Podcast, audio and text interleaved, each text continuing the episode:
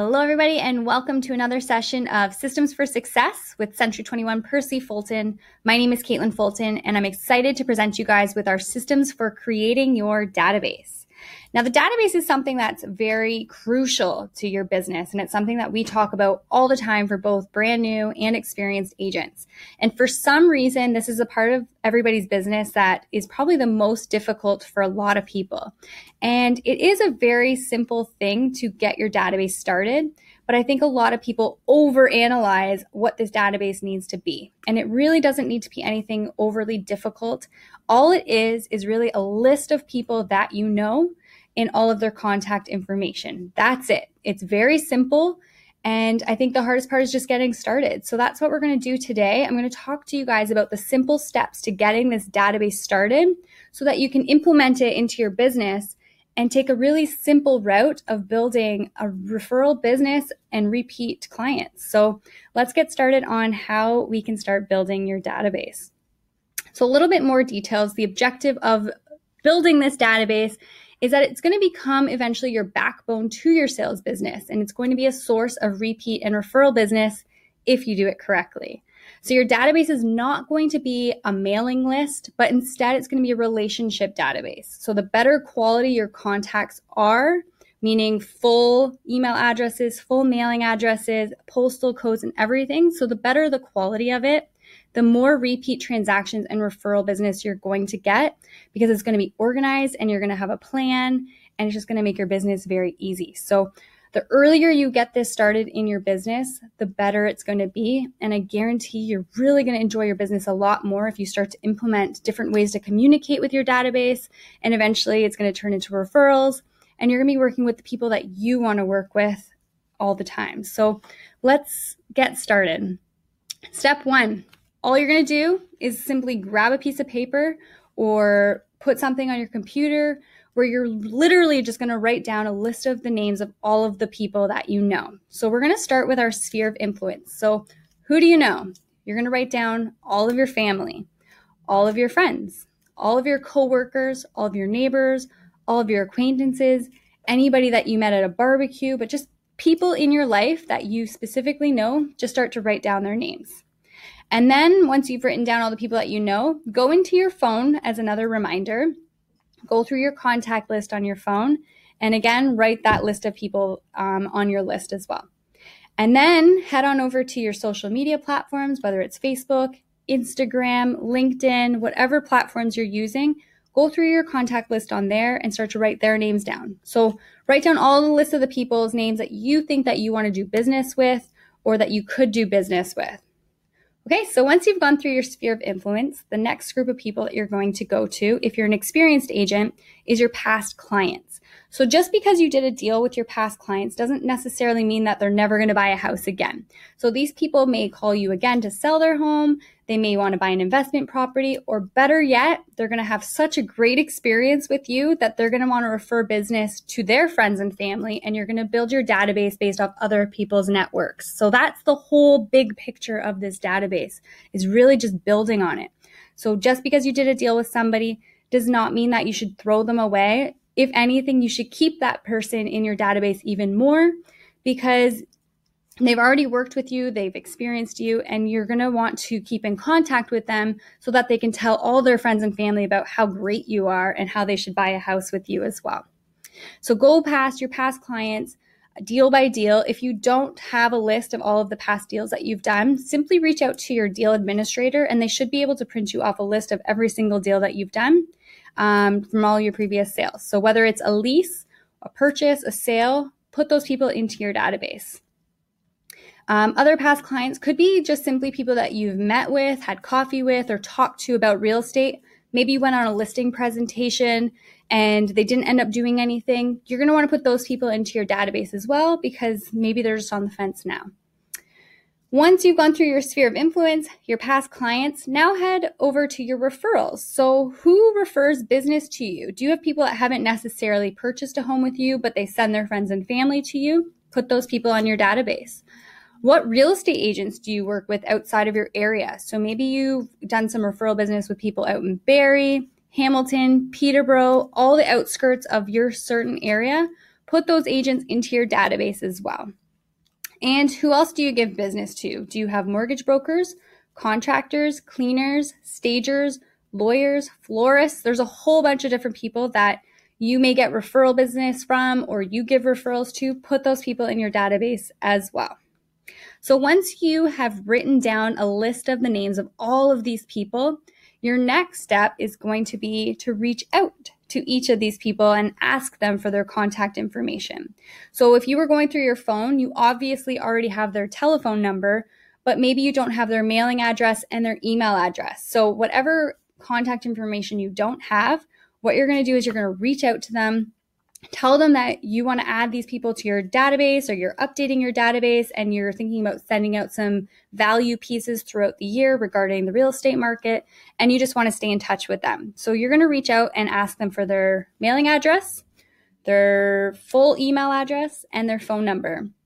And when I talk about mailing address, it's very important that you also include postal codes because throughout the year you may be doing some mail outs. And if you don't have their postal code, it can be a pain in the butt to go back to your list and start looking up uh, postal codes. So the quicker that you have their full information, the re- the easier it is to maintain this database because you're not always thinking about, oh, did I put postal codes in there?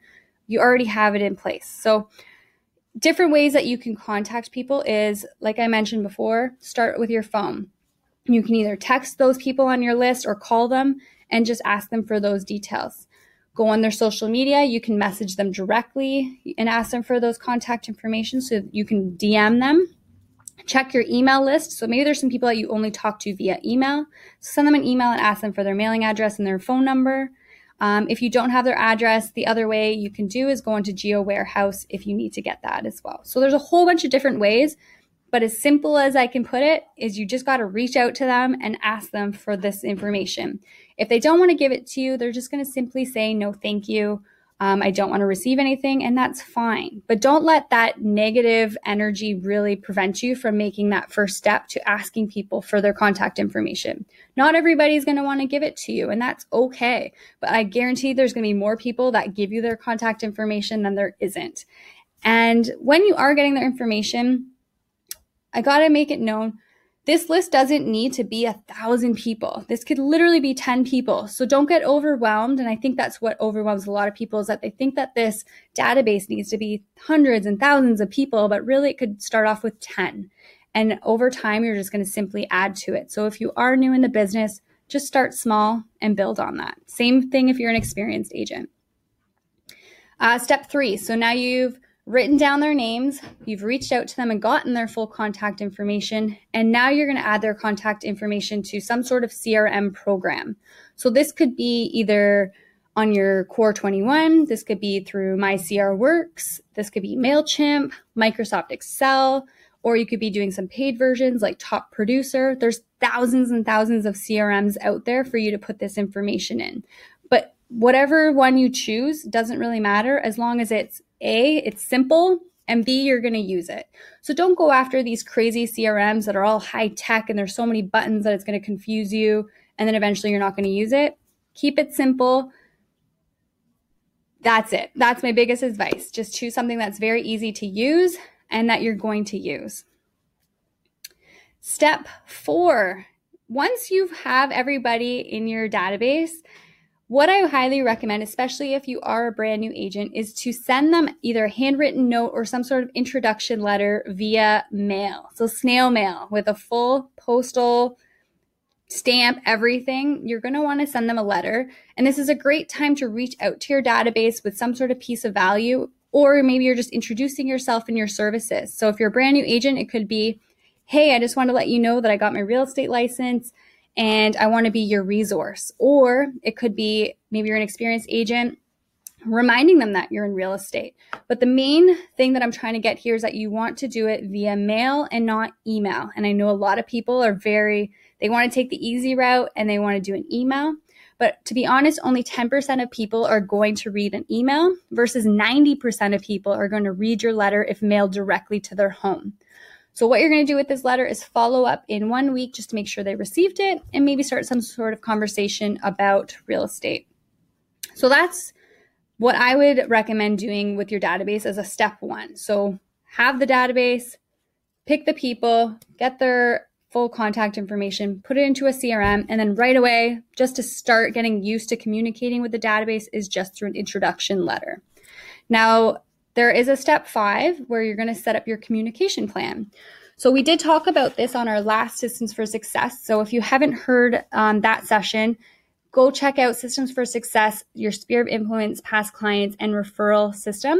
And it's going to talk about all these different communication plans because it's awesome to have a database. But if you're not talking to the database, either through mailouts, email newsletters, pop-bys, happy birthdays, check ins, if you're not working the database, it's kind of useless to have. So once you've got this database, come up with a few different things that you want to do to communicate with them like I say, I like to recommend 33 touches per year.